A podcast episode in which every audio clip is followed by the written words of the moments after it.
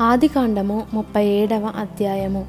యాకోబు తన తండ్రి పరదేశవాసిగా ఉండిన కణాను దేశంలో నివసించెను. యాకోబు వంశావళి ఇది. యోసేపు పదునేడేండ్ల వాడై తన సహోదరులతో కూడా మందను మేపుచుండెను. అతడు చిన్నవాడై తన తండ్రి భార్యలైన బిల్హ కుమారుల యొద్దను జిల్పా కుమారుల యొద్దను ఉండెను. అప్పుడు యోసేపు వారి చెడుతనమును గూర్చిన సమాచారము వారి తండ్రి యొద్దకు తెచ్చుచుండువాడు. మరియు యోసేపు ఇస్రాయేలు వృద్ధాప్యమందు పుట్టిన కుమారుడు గనుక తన కుమారులందరికంటే ఎక్కువగా అతని ప్రేమించి అతని కొరకు విచిత్రమైన నిలువుటంగి కుట్టించెను. అతని సహోదరులు తమ తండ్రి అతనిని తమ అందరికంటే ఎక్కువగా ప్రేమించుట చూచినప్పుడు వారు అతని మీద పగపట్టి అతనిని క్షేమ సమాచారమైనను అడగలేకపోయిరి. యోసేపు ఒక కలకని తన సహోదరులతో అది తెలియచెప్పగా వారు అతని మీద మరీ పగపట్టిరి. అతడు వారిని చూచి నేను కనిన ఈ కలను మీరు దయచేసి వినుడి. అదేమనగా మనము చేనిలో పనలు కట్టుచుంటిమి.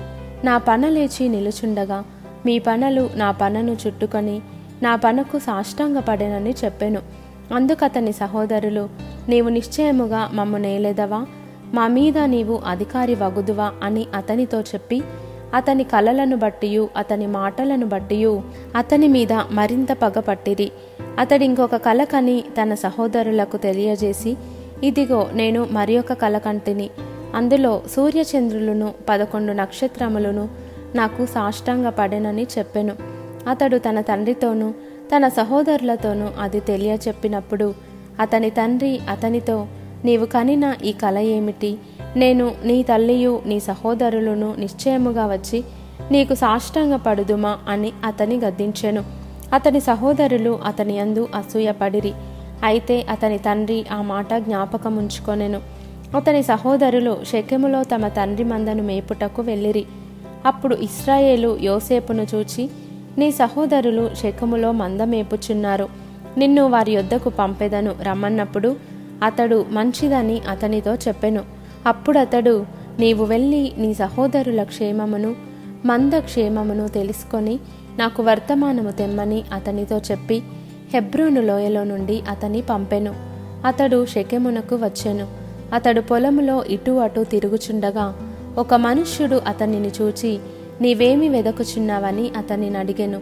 అందుకతడు నేను నా సహోదరులను వెదకుచున్నాను. వారు ఎక్కడ మందను మేపుచున్నారో అది దయచేసి నాకు తెలుపుమని అడిగెను. అందుకు ఆ మనుషుడు ఇక్కడ నుండి వారు సాగి వెళ్ళిరి. వారు దోతానుకు వెళ్ళుదము రండని చెప్పుకొనుట వింటినని చెప్పెను. అప్పుడు యోసేపు తన సహోదరుల కోసము వెళ్ళి దోతానులో వారిని కనుగొనెను. అతడు దగ్గరకు రాకమునుపు వారు దూరము నుండి అతని చూచి అతని చంపుటకు దురాలోచన చేసిరి. వారు ఇదిగో ఈ కలలు కనువాడు వచ్చుచున్నాడు. వీని చంపి ఇక్కడనున్న ఒక గుంటలో పారవేసి దుష్టమృగము వీని తినివేశనని చెప్పుదము. అప్పుడు వీని కలలేమగునో చూతము రండని ఒకనితో ఒకడు మాటలాడుకొనిరి. రూబేను ఆ మాట విని మనము వానిని చంపరాదని చెప్పి వారి చేతులలో పడకుండా అతని విడిపించెను. ఎట్లనగా రూబేను అతని తండ్రికి అతని నప్పగించుటకై వారి చేతులలో పడకుండా అతని విడిపింపదలచి రక్తము చిందింపకుడి అతనికి హాని ఏమీ చేయక అడవిలోనున్న ఈ గుంటలో అతని పడద్రోయుడని వారితో చెప్పెను.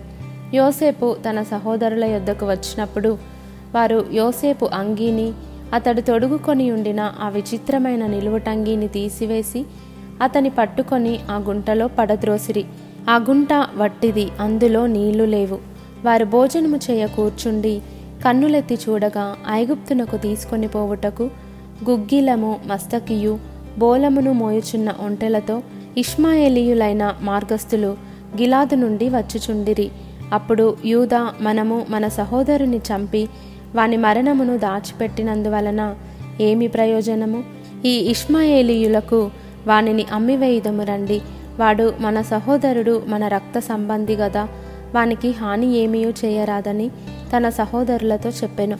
అందుకతని సహోదరులు సమ్మతించిరి. మిథ్యానీయులైన వర్తకులు ఆ మీదుగా వెళ్ళుచుండగా వారు ఆ గుంటలో నుండి యోసేపును పైకి తీసి ఆ ఇష్మాయేలీయులకు ఇరవది తులముల వెండికి అతనిని అమ్మివేసిరి. వారు యోసేపును ఐగుప్తునకు తీసుకొని పోయిరి. రూబేను ఆ గుంటకు తిరిగి వచ్చినప్పుడు యోసేపు గుంటలో లేకపోగా అతడు తన బట్టలు చింపుకొని తన సహోదరుల యొద్దకు తిరిగి వెళ్ళి చిన్నవాడు లేడే అయ్యో నేనెక్కడికి పోదుననగా వారు యోసేపు అంగీని తీసుకొని ఒక మేకపిల్లను చంపి దాని రక్తంలో ఆ అంగి ముంచి ఆ విచిత్రమైన నిలువటంగిని పంపగా వారు తండ్రి యొద్దకు దానిని తెచ్చి ఇది మాకు దొరికెను. ఇది నీ కుమారుని అంగి అవునో కాదో గుర్తుపట్టుమని చెప్పిరి. అతడు దానిని గుర్తుపట్టి ఈ అంగి నా కుమారునిదే. దుష్టమృగము వానిని తినివేసెను. యోసేపు నిశ్చయముగా చీల్చబడెననెను. యాకోబు తన బట్టలు చింపుకొని తన నడుమున గోనె పట్ట కట్టుకొని అనేక దినములు తన కుమారుని నిమిత్తము అంగలార్చుచుండగా అతని కుమారులందరూ అతని కుమార్తెలందరూ అతనిని ఓదార్చుటకు యత్నము చేసిరి. అయితే అతడు ఓదార్పు పొందనొల్లక నేను అంగలార్చుచు మృతుల లోకమునకు నా కుమారుని యొద్దకు వెళ్ళేదనని చెప్పి అతని తండ్రి అతని కోసము ఏడ్చెను. మిద్యానీయులు ఐగుప్తునకు అతని తీసుకొని పోయి ఫరో యొక్క ఉద్యోగస్తుడును రాజసంరక్షక సేనాధిపతియునైన పోతీఫరునకు అతనిని అమ్మివేసిరి.